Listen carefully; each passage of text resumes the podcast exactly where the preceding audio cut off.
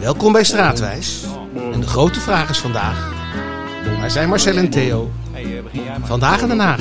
Je hebt er straten, pleinen, wegen, maar ook raden, gaarden, horsten, parken, lanen en het hof van de oranje vorsten. Hoor ik al die Haagse klanken, het geluid van wind en zee, dan moet ik bijna janken. Zing het straatwijsje maar mee. Ik ken wel duizend Het ruisen van de zee. Als ik Den Haag ooit moet verlaten, reist die stad toch met me mee. Ik sta vaak op het duin te kijken, vol blijdschap naar omlaag. Sta mijn eigen te verrijken, wat is er mooier dan Den Haag? Ja, wat is er nou toch mooier dan Den Haag? Eh, mijn naam is Marcel Verink. En ik ben hier vandaag met uiteraard Theo Bollerman. Ja, Marcel. Hallo Theo. En wij zijn te gast bij Remco Meijer. Hallo Remco. Goedemorgen, En Theo Remco. Marcel. Ja, dankjewel Remco. Eh, wij zijn, eh, Remco woont op de Van Hogenhoeklaan eh, in, in het Benoordenhout. eh, op een prachtige plek uiteraard. En Remco eh, kennen wij ook als eh vermaard eh, journalist van de Volkskrant. Alweer heel lang. Dat klopt toch Remco? 21 jaar. 21 jaar, echt een trouwe man. Dat zie je in de politiek niet veel, maar in de journalistiek komt het wel weer eh, regelmatig voor. En we gaan hem uiteraard uitgebreid ondervragen over zijn bezigheden, maar vooral ook over de, deze plek waar hij eh, woont. Maar eh, voordat wij dat gaan doen, ga ik eerst eens even vertellen wat mijn ervaringen zijn met de Van Hogenhoeklaan en omgeving. De Van Hogenhoeklaan, moet je Ja, ik zeggen. zou gewoon maar niet- ja, niet, geen houk, hè? Nee. Een de Van Hogenhoeklaan. Theo is namelijk een uh, benoorde houter, dus die kan mij meteen corrigeren. hoeter. De Van Hogenhoeklaan, die kennen we wel. Van Bronnenvo en van HVV. En van de fameuze, legendarische, antieke bijna tennisclub van Theo. Eh, de Oranje Tennisclub, zeg ik het zo goed? Ja, Theo? dat zeg ja je goed. OTC, ja. Ik had in mijn tekst eigenlijk het tennisclubje staan, maar Nee, daar zou ik zeer berispend zijn Precies, opgeschreven. om eh, fricties binnen, binnen het team te voorkomen. Kortom, de Van Hogenhoeklaan is Benoordenhout. Daar zie je de jeugd in sportkledij heen en weer fietsen. En heel vaak zie je er ook niets, want dit is Benoordenhout. En daar heerst de luxe van de rust. Aan de andere kant van Bronnenvo, even de Van Alkemadelaan over, ligt een andere, curieuze Benoordenhoutse straat. De Van der A-straat. De kampioen van het stratenklassement, zou je zeggen. Altijd bovenaan, met die dubbele A. Net als ADO Den Haag. Totdat de eerste wedstrijden gespeeld zijn. Voorzien van de naam Verrek met een V, ken ik de vrede wetten van het alfabet. Wie een succesvol bedrijf wil starten, deed er vroeger goed aan een naam met veel A's aan de voorzijde te kiezen. De Gouden Gids, inmiddels bijkans cultureel erfgoed, deed dan de rest. In Amsterdam had je jaren geleden een wethouder van de A.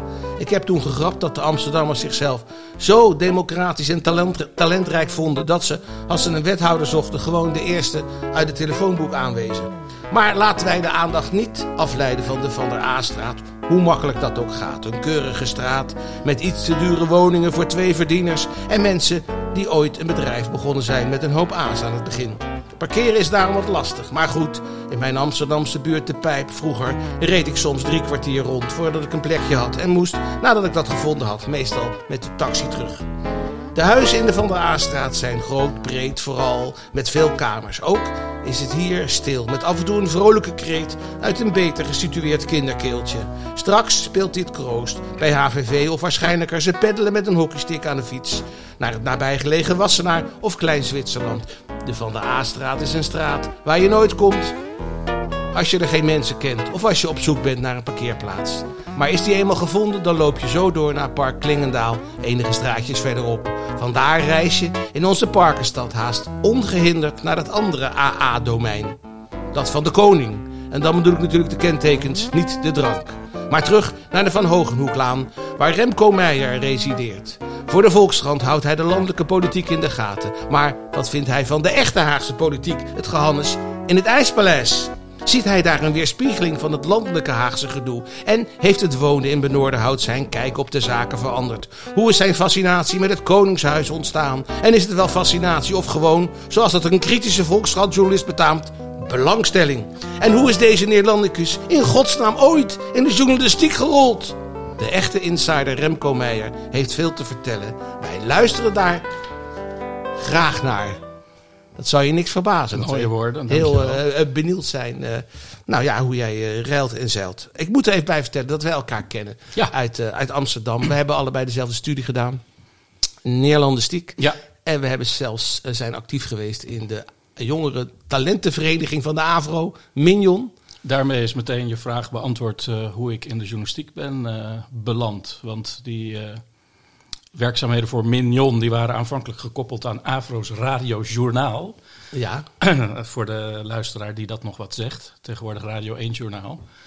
Ehm, en met eh, reporters als eh, Paddy van der Baan eh, mocht ik af en toe op stap voor de, voor de eigen miniatuurrubriek Mignon. En later werd dat eh, ook een televisiemagazine, waarvoor wij inderdaad ook samen items hebben gemaakt. Ik herinner nou, me eentje hebben we er gemaakt. Eentje, eentje, ja. Over de, over de, In het Letterkundig Museum. Ja, met Anton Korteweg. Ook in Den Haag, dus Ja. toevallig. Ja. En daaruit volgde later een stage bij Elsevier, het weekblad, waar ik eerst gewerkt heb. Eh, zelfs eh, bijna 13 jaar. En daarna ben ik overgestapt naar de Volkskrant. Ja, ja, dus, maar goed, je hebt natuurlijk Nederlands gestudeerd. Dus waarschijnlijk eh, heb je, ben je toch ook op een literair eh, onderwerp eh, afgestudeerd. Ja, ik ben afgestudeerd op de onlangs overleden Jeroen Brouwers. Die was een heel veelzijdig schrijver die alle, bijna alle genres beoefende.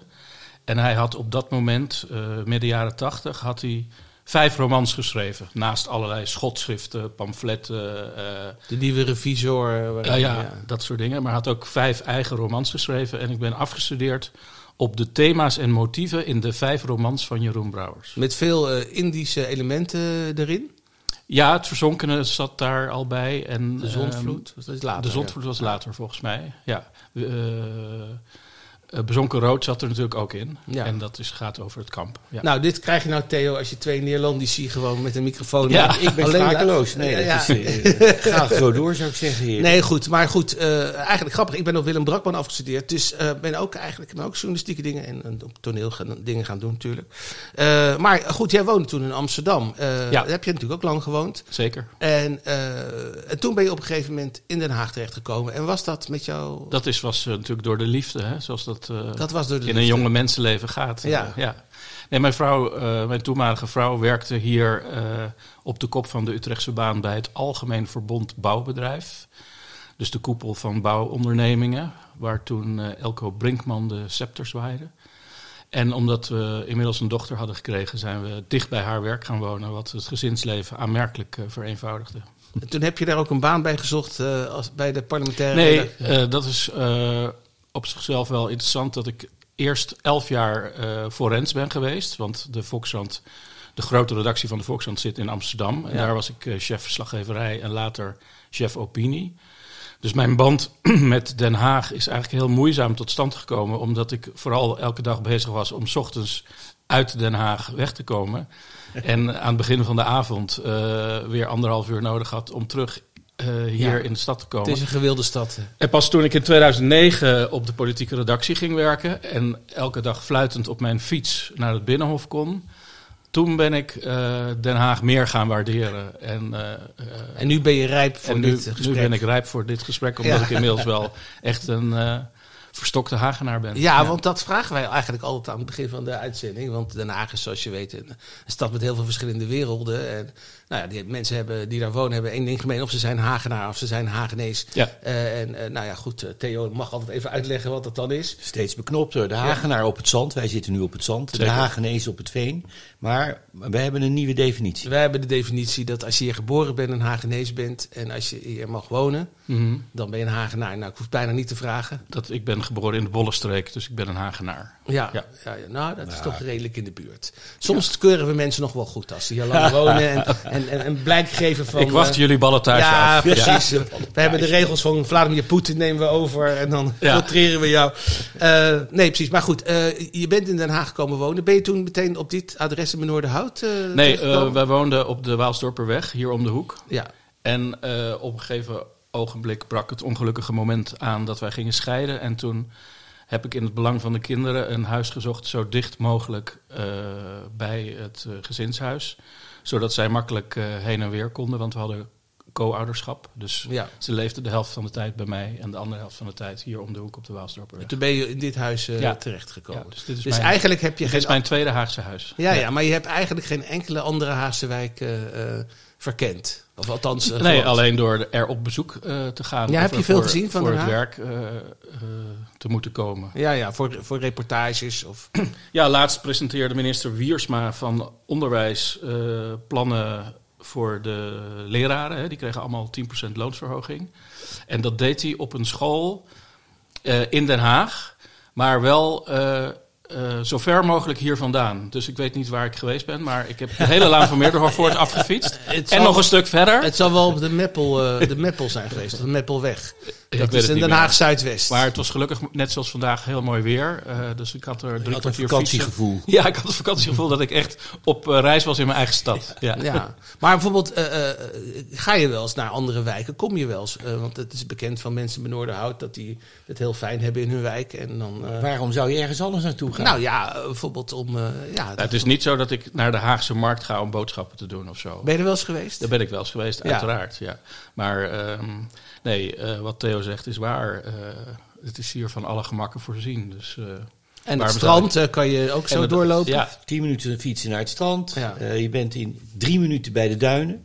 ja de sportgelegenheden. tennissen. Jouw tennisclub is Ja. ook drie minuten fietsen. die als is, het niet twee is. Ja, die is die, aangrenzend aan de jouwe. Ja, Ja. Dus, eh, Maar dit zegt natuurlijk ook wel iets over Den Haag. En over de problemen waar ze in Den Haag mee te maken hebben. Althans, die, het is een heel gesegregeerde stad, maar Ja. daarmee zeg ik niks nieuws natuurlijk. Daar zeg je Eh, niks nieuws mee. Maar nee. ja, het is natuurlijk wel... Volgens mij ik- net als in Amsterdam hoor, eh, Marcel. Eh, eh, nou goed, laten we even niet- dat we het versus- nou niet over Amsterdam hebben. Eh, eh, eh, maar de, nee, maar goed, maar, eh, een van mijn eh, eh, drijfveren voor dit programma is natuurlijk ook om de, de, de veelzijdigheid van deze stad eh, te laten zien. Dus als ik mensen in de richting van Wateringse kan jagen, of ze kan verleiden tot een bezoekje aan het Transvaal, of ja, Loosduinen. Ja, nee, op. mijn dochter heeft een tijd tegenover het Westeinde ziekenhuis gewoond. Aan het begin van de Schilderswijk. Daar Ja. kwam ik natuurlijk vaak. Ja, dus ja. Dan, ja, dan ben je in een, inderdaad in een andere wereld. Dat is absoluut zo. En ik ben elke dag in het centrum eh, op het Binnenhof. Ja, het is nu gesloten, maar dan ben je in de, in de 13e, 14e eeuw. Dus eh, je gaat hier door een tijd. Ja, hij gaat glimmen. Hij vindt, vindt het leuk hier. Dat is mooi, ja. Ja. Eh, jij bent dus een, een volger van de landelijke politiek, zeg maar. Maar volg je ook de Haagse gemeentepolitiek? Minder, minder, Minder. Ja, ik weet natuurlijk van, van Richard de Mos en zijn eh, wedervaren. En het feit dat het OM maar niet doorkomt met eh, wat er nou wat eigenlijk aan de hand is. eh, ja. frustreert. Ja. Ehm, en ik weet dat Piet Hein Donner informateur was. ja, ze zijn, ze zijn aan het werk. ja, Maar, maar, het heeft nog steeds tot niks geleid volgens mij. In Rotterdam wel, daar was Wouter Koolmees informateur, die ik natuurlijk uit de Ja. Kamer ken. En die is erin geslaagd om eh, Denk en eh, Leefbaar Rotterdam aan elkaar te smeden. Dat is ja, dat heel is een heel bijzondere Ja. eh, Ja. combinatie. maar want, want- het, het gaat eh, vrij moeizaam, terwijl toch iedereen al een beetje weet welke kant het op gaat. Eh, dat, is eigenlijk, dat zit wel een parallel met de afgelopen kabinetsformatie. Jazeker. Ja, die versplintering die je landelijk ziet met twintig fracties nu in de Tweede Kamer. Die speelt natuurlijk ook op lokaal niveau. Dan baart het jou zorgen? En misschien al langer op lokaal niveau, omdat je natuurlijk overal lokale partijen hebt gekregen Ja. eh, sinds. eh, Maar baart het jou jaren 90. zorgen? Is dit eh, verlammend voor de democratie? Eh, als het verder doorzet, wel, ja. ja. Dus Dus wil ik bij die- aantekenen tekenen dat het twee-partijen-systeem, zoals we dat in Amerika Dat en past Engeland hier zien, niet. nee, dat dat gelukkig hier niet is. Nee, daar ben ik daar helemaal zijn de uiteinden kunnen elkaar nooit meer ontmoeten. ben ik helemaal mee eens. Maar het is niet voor niets dat nu eh, Partij van de Arbeid en GroenLinks eh, Ja, proberen tot een nieuwe beweging te Ja. komen. Want, eh, Ja, de resten moeten een beetje bij elkaar geveegd worden natuurlijk. en je ziet nu in de laatste peilingen, sinds die eh, stikstofbrief van vorige week, dat ook de grootste partij die we nog hebben, De VVD. ik zeg nog maar steeds even hebben, want Ja. peilingen zijn geen verkiezingen. Maar eh, daar, daar eh, hollen de mensen nu ook hard vandaan. En ehm, ja, dan komen ze misschien bij eh omzicht uit of de boer-burgerbeweging. Maar dat zijn nou niet meteen natuurlijk partijen waar je 40, 40 zetels. eh, Nou ja, je, je kan zeggen Ja. dat de politiek in grote mate steeds meer een soort van belangenbehartiging eh, lijkt te zijn. Hè, waarbij de, je zou kunnen postuleren, heel gewaagd, maar ja, ik mag het ontkrachten, dat, eh, dat de grote ideeën een beetje achterblijven. Of er misschien helemaal niet zijn. Het hebben van geen visie zelfs eh, als een soort van eh, triomfkreet wordt geuit. Ja, nou, ehm, de, de, de grote beweging, naoorlogsbeweging, is natuurlijk het einde van de verzuiling. Dus de tijd dat eh, het CDA 50 zetels had, de PvdA eh 48 en de VVD eh 35. Ik geloof niet dat ze ooit hoger zijn geweest. Ehm, die is voorbij. Dus de belangenbehartiging krijgt inderdaad meer vorm langs eh, de, de maatschappelijke lijnen van belangenorganisaties. Eh, en niet meer vanuit grote ideële stromingen. Ik kan me voorstellen dat je als journalist ook eh, ja, toch af en toe ook diep de, de, de achterliggende gronden probeert te, te, duiden. Nou, er wordt veel gezegd over neoliberalisme, over de veranderende de samenleving. Waar moet het heen, Remco? Ja, het wordt, eh, het wordt een heel interessante tijd wat dat betreft. Maar ehm, zolang er wil tot samenwerking blijft bestaan. en eh, niet louter de wil tot verdachtmaking van de ander. dan komen we nog wel ergens. Maar met name dat laatste is natuurlijk heel zorgelijk. Ja, ja, ja. ja dat, eh, ja, ook uit Amerika overgewaaid. Nou ja, ik wou alleen maar zeggen dat eh, vanuit mijn vakgebied, de communicatie, er een gezegde luidt: op principes kan je niet onderhandelen. Dus dat betekent dat, dat zie je dan ook, dat de partijen met principes, zodra ze willen meeregeren, moeten ze gaan onderhandelen. Dan Ja. verlaten ze wat principes Ja. en dan gaat de achterban weer opstappen. Ja. Dus dat is een soort visieuze cirkel die je overal ontmoet. Klopt, ja. Er moet, nou ja, we roepen altijd over een reset en al dat soort dingen, maar eh, eh, eh, het zal toch wel doormodderen. Ik bedoel, uiteindelijk. Maar Ja. kijk, je kunt, je kunt het, is zo bewegelijk allemaal. Je kunt binnen een jaar een totaal ander politiek landschap krijgen als Mark Rutte geen lijsttrekker meer is.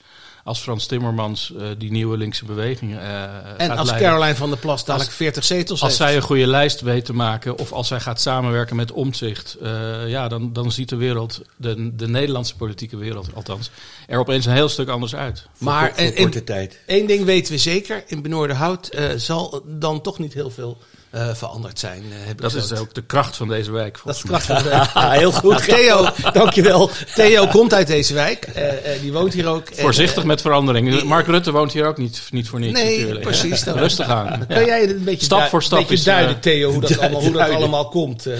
Noorderhout, jaren 20 neergezet. De Hoge Hoeklaan, oud-burgemeester. Hè, van Ja. de 1562 stond Ja. gelukkig op het straatnaambordje. Maar de Hoge Hoeklaan is ook de scheidslijn tussen de landgoederen. Landgoederen van Klingendaal en van de graaf van, van Bieland. Ja. Arendsdorp en zo. Ja. En eh, ja, ik ben natuurlijk ook een beetje van de sport en van de tennis, zoals al genoemd. Eh, maar ja, Klingendaal, dat was wel het eh, centrum van de ontwikkeling van de sport in heel Nederland. De baron van Briene van de Grote Lint, Mhm. die we terugzien zodra we naar Rotterdam rijden en over de Van Brieneoordbrug. Want dat was zijn grootvader die dat eilandje had, waar die brug overheen is gebouwd.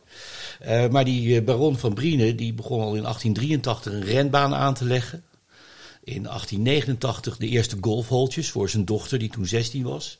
Freule Daisy. Ze heet eigenlijk Marguerite. Maar ze had een Engelse moeder, ze had een hekel aan Frans, dus die weer. Het klinkt alsof je ze allemaal persoonlijk hebt gekend. Freule eh, Daisy, jawel, want Freule Daisy was medeoprichter van de tennisclub, van de Oranje Tennisclub, zo genoemd naar het Hotel d'Orange in Scheveningen. En daar werden dan ook de negen extra holtjes golfbaan aangelegd, dankzij Freule Daisy. Maar zo kwam die sport hier op Klingendaal. Hè, dus de, en in 1899 kwam de HVV-voetballen die, Ja. en de cricket, HC, de Koninklijke HC en. VVV. Ja. Ja, tien jaar landskampioen, 43 keer landskampioen cricket. Maar die mochten niet meer op het Malieveld, dus die mochten, waren al bevriend geraakt natuurlijk met de baron, mochten daar een hoekje van Klingendaal pakken. In 1908 werd daar de tennisbanen neergezet. Eh, ook in een hoekje, er waren nog eh, oude kapotte kassen. Daar werden de tennisbanen van WW, Wassenaarseweg, eh neergezet. Dus ja, allemaal sport. Wil je nog meer over de sport, dan ga ik een uurtje door. Maar ik weet het niet. Nee, nee, nee, nee. Nou goed, eh, eh, je kan je wel iets erbij voorstellen waarom dit een, eh, een oord voor de welvarende is. Nou, wat, wel, wat dit toch wel nog leuk is om te melden is dat natuurlijk, eigenlijk was dit één grote polder. En het eerste, een van de eerste grote gebouwen was in 1913 het kantoor van de Bataafse Petroleummaatschappij, van de Shell, eh, 1913. En in op 1924... de Van Bielandlaan. Dat kwam op de Oostduinlaan. Oké, nee, ja, ja, ja. nee, pardon. En daar, eh, eh, nou ja, goed, eh, Laan Kopers. En een van de grote kantoren daarna was in 1924 de Rode Olifant. Ja. Het Esso-gebouw. Ja. Bij het de concurrenten van de Shell waren. En daarom gaven ze ook opdracht aan de architect dat de toren van het Esso-gebouw hoger moest worden dan de Shell. toren van het Shell-gebouw. Esso, weet je waarvoor dat staat? Dat is de afkorting van Standard Oil. O-puntje. Esso, Standard Oil, de Amerikaanse concurrenten, waren twee grote spelers in de wereld op het gebied van de olie. En daar tussen die twee gebouwen, daar, Daar de vormde zich deze villa-wijk. Deze, nou, villa... Nou, kom op eh, Marcel. eh, maar ja, jij komt natuurlijk uit de Vaarheidstraat. Dan vind Nee, je al snel heel veel nee, andere... sorry, ik formuleerde het verkeerd. In een keurige wijk hier. waar je een gelukkig mens bent als je er een huis eh, weet te bemachtigen. Absoluut? Dat is toch wel zo. Lijkt me ook. Nou, dat lijkt me een heel goed moment om eens even over te gaan naar onze roemruchte rubriek. En Theo moet altijd heel erg lachen om de jingle. Daar gaat hij dan. Quizje! Maar hoe heb je toch Een quizje. Wie zegt dat? quizje. Ja, dat is het geheim, van, Geheim eh, van, van de radio, Theo. Eh, natuurlijk eh, gaat het over de Van Ho- Hogenhoeklaan. Je hebt al gezegd, genoemd naar burgemeester Joost van Hogenhoek. Die Theo inderdaad nog persoonlijk eh, heeft gekend. Eh, maar de- het grappige is dat eh, de, het is een aparte schrijfwijze voor het woord hoek. Hè? Want je schrijft eigenlijk ja, houk, zeg je, met CK ook nog. Nou, vind ik zelf, vind ik zelf ook leuk. Alles met CK. Hè? Verrek. Moet ik altijd bij mijn eigen naam er ook bij zeggen. Maar in Den Haag is er nog één andere straat waarin die schrijfwijze ook voorkomt. Houk. Of Hoek. Eh, en ik geef er maar even bij een tip. Eh, het is in de Schilderswijk, dus ja, dat Remco het weet, dat, eh, dat heb ik eigenlijk al een beetje opgegeven. Maar je weet het nooit. Misschien dat hij bij dat ene bezoek aan de Haagse Markt Iets met Heemskerk misschien of Nee, zo? maar we, we- we denken er even over na. We komen straks eh, uiteraard nog even terug eh, hierop. En dan geven we het antwoord ook. En dan komen we bij onze rubriek straatmuziek. Of dan wel Haagse geluiden. En ik laat het geluid gewoon even horen. Dan eh, kunnen we daarna eventjes daarover reflecteren. Dank u wel. Ja, u begrijpt dat, eh, hoewel er eh, heel vaak kinderen geboren worden op deze wereld, dat Maxima en ik als trotse ouders natuurlijk dit de allermooiste baby vinden van de hele wereld. En eh, we zijn ook erg gelukkig en dankbaar dat de geboorte vandaag zo vlot en goed verlopen is. En, Enzovoort, enzovoort. Eh, volgens, volgens mij was dit een gebeurtenis, Remco, waarbij jij als bijzonder geïnteresseerde in de royalty eh, aanwezig was. Dit was eh, ruim 18 jaar geleden, in december, op een koude avond. Ehm, toen prinses Amalia werd geboren. Eerst liet Willem-Alexander, als ik het uit mijn hoofd goed zeg, haar voor het raam zien. En later was er binnen... Maar niet als Michael Jackson. Nee, nee, Met, nee. eh, met ach, keurig, beentjes, eh, eh, met, met beide, beide armen vast. Ja. En ehm, daarna was er binnen een korte presentatie waarbij Eve Brouwers, de toenmalige directeur van de Rijksvoorlichtingsdienst, eh, met Willem-Alexander en de baby eh, voor de pers eh, verscheen. Zeker. En jij was daar aanwezig, want jij bent geïnteresseerd in het Koningshuis. Ja, dat komt doordat ik bij Elsevier als jonge journalist na onze Afro-tijd ehm, eh, kwam werken. En daar was de portefeuille Koninklijk Huis in handen van een wat oudere verslaggever. Ik ben nog steeds bevriend met hem overigens. Ehm, en die zei, ja, je moet weten, we hebben in dit land een mevrouw en die denkt dat ze koningin is. Eh, en ik word geacht daarover te schrijven. En ik doe dat bij voorkeur zo min mogelijk. en ik vond dat nogal vreemd, zeker voor een blad met de geschiedenis van Elsevier. Ja. Dus ik ben mij die portefeuille eh, Gaat toe-eigenen. gaan toe-eigenen. En had daar ook eh, redelijk succes mee toen ik een keer een omslagverhaal maakte over alle veertien jonge prinsen en prinsessen die we toen, eh, toen En hadden. wat ze allemaal deden. Ja, en eh, we hadden de, de kop geleend van eh, Veronica. Je bent jong en je wilt wat. en, ehm, want dat was natuurlijk de vraag. Wat gaan al deze leden van het Koninklijk Huis Nou, doen? van een Eh, aantal weten we het inmiddels. we zijn nu een hele, we zijn nu 30 jaar verder, dus we weten nu veel meer. Ja. Maar dat, dat, werkte, eh, dat vonden de lezers interessant. Die waren daar ook nieuwsgierig Maar naar. wat Net- is jouw interesse in als- dit, dit Ik zeg eh, altijd, mijn- vreemde element in onze dit samenleving? is precies waarom ik erin geïnteresseerd ben. We hebben een eh, eh, democratisch bestel. Overigens kun je je afvragen eh, hoe democratisch, want wij kiezen bijzonder weinig. eh, Direct, eh, vertegenwoordigd. ja. Bijzonder weinig direct hè, vergeleken ja. met Amerika, waar de sheriff en de rechter en weet ik van wie allemaal gekozen worden. Kiezen wij eh, drie of vier vier eh, organen: hè, de gemeenteraad, de provincie, het waterschap en landelijk. En that's it. Maar goed, we zijn een democratie, maar juist in het hart van die democratie zit een particuliere familie. Bram Peper zei altijd, toen ik minister werd, dacht ik, in de Treffenzaal, daar zaten we dan, hè, met z'n twintig of zo. Ehm, eh, dit is, eh, dit is eh, het landsbestuur. Maar ik kwam erachter, er doet nog iemand mee. Ja. En dat was iemand in het paleis. Ja. Ja. Nou, ik, heb, ik ben toch geneigd als ik, eh, dat jij gewoon toch als liefhebber van literatuur eh, deze, deze fictieve figuur eh, koestert. Dat je het een mooi raadsel vindt. Waarom Ja, dat nou dat is zeker ook zo waar. in deze reële, ja, realistische maatschappij. Waarom Het is een raadsel soort- waarvan ik rationeel wil weten hoe het werkt. Ja, precies. Nou, Ja. ga daarmee door. Dat vind ik hartstikke leuk. Ik wil je ontzettend bedanken, want de tijd zit er alweer bijna op. Jeetje. Eh, wij komen echt wel een keertje weer te, te spreken met elkaar. Heel veel succes. Blijf ook de Haagse politiek. Er wonen eh, heel veel volgen. politici in deze buurt. Dus Ja, jullie komen ah. hier vast nog een keer terug. Ja, zeker wel, zeker wel. Ik moet ook nog even zeggen, eh, ik, ik wil je bedanken. Ik moet Theo bedanken eh, voor zijn wetenswaardigheden weer. En natuurlijk de stichting De Luis in de Pels die deze uitzending eh, mogelijk maakt. En die voor de kritische journalistiek is. Ik weet niet, jij kent het waarschijnlijk wel, eh, Ja. de stichting. Dus eh, heel goed werk doen die. We hebben natuurlijk nog wel eventjes eh, eh, ja, de oplossing van het... eh, Quizje! Nou, Theo, ja. jij een idee? Eh, de Rembrandt van Rijnhoek. Nee, eh, eh, het is Gerard Hoekgeest. Eh, ik heb hier een heel verhaal over hem. Hij was een portretschilder. Eh, hij is in Den Haag geboren overigens. In, eh, even kijken hoor. Nou, dat staat er niet meer bij. Maar goed, ergens in de, in de 17e eeuw. En eh, is daar ook eh, overleden in Berg op Zoom. En eh, hij, hij, sneel, hij schilderde architectuurstukken. Hij heeft ook eh, dingen ingericht in kerken. Eh afijn, hij heeft in ieder geval een straat daarmee verdiend. In de Schilderswijk. De Van, van Hoekgeest, eh, de Hoekgeeststraat. Ja, Zo. nou, kan je naartoe. Hè? Hartstikke leuk. Ik zou zeggen, Remco, laten we er een keertje naartoe gaan. Gaan, we eh, op, safari. We gaan op excursie. We gaan op, eh, op excursie. Lijkt me hartstikke goed. Nou, nogmaals, eh, enorm bedankt. eh, en eh, we, we gaan elkaar zeker eh, zien. Dank voor jullie komst. Graag gedaan. En wij koesteren onze stad. En met deze toch wel Hagenaar eh, meer dan in spe. eh, met, met zijn prachtige straten. De Van Hogenhoeklaan natuurlijk. Maar er zijn ook andere. Groothertog in de laan, Paul Krugerplein. De boulevard, de Leijweg, Papa verhoofd had, waar de kazernestraat dichtbij legt. Pomonaplein en Schuddegeest. De boten, alle twee.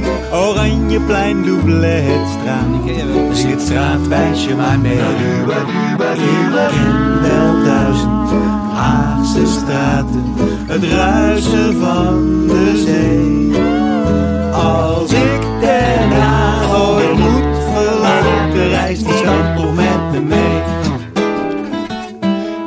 vaak op het duin te kijken, vol blijdschap naar omlaag. Sta mijn eigen te verrijken, wat is er mooier dan Haag?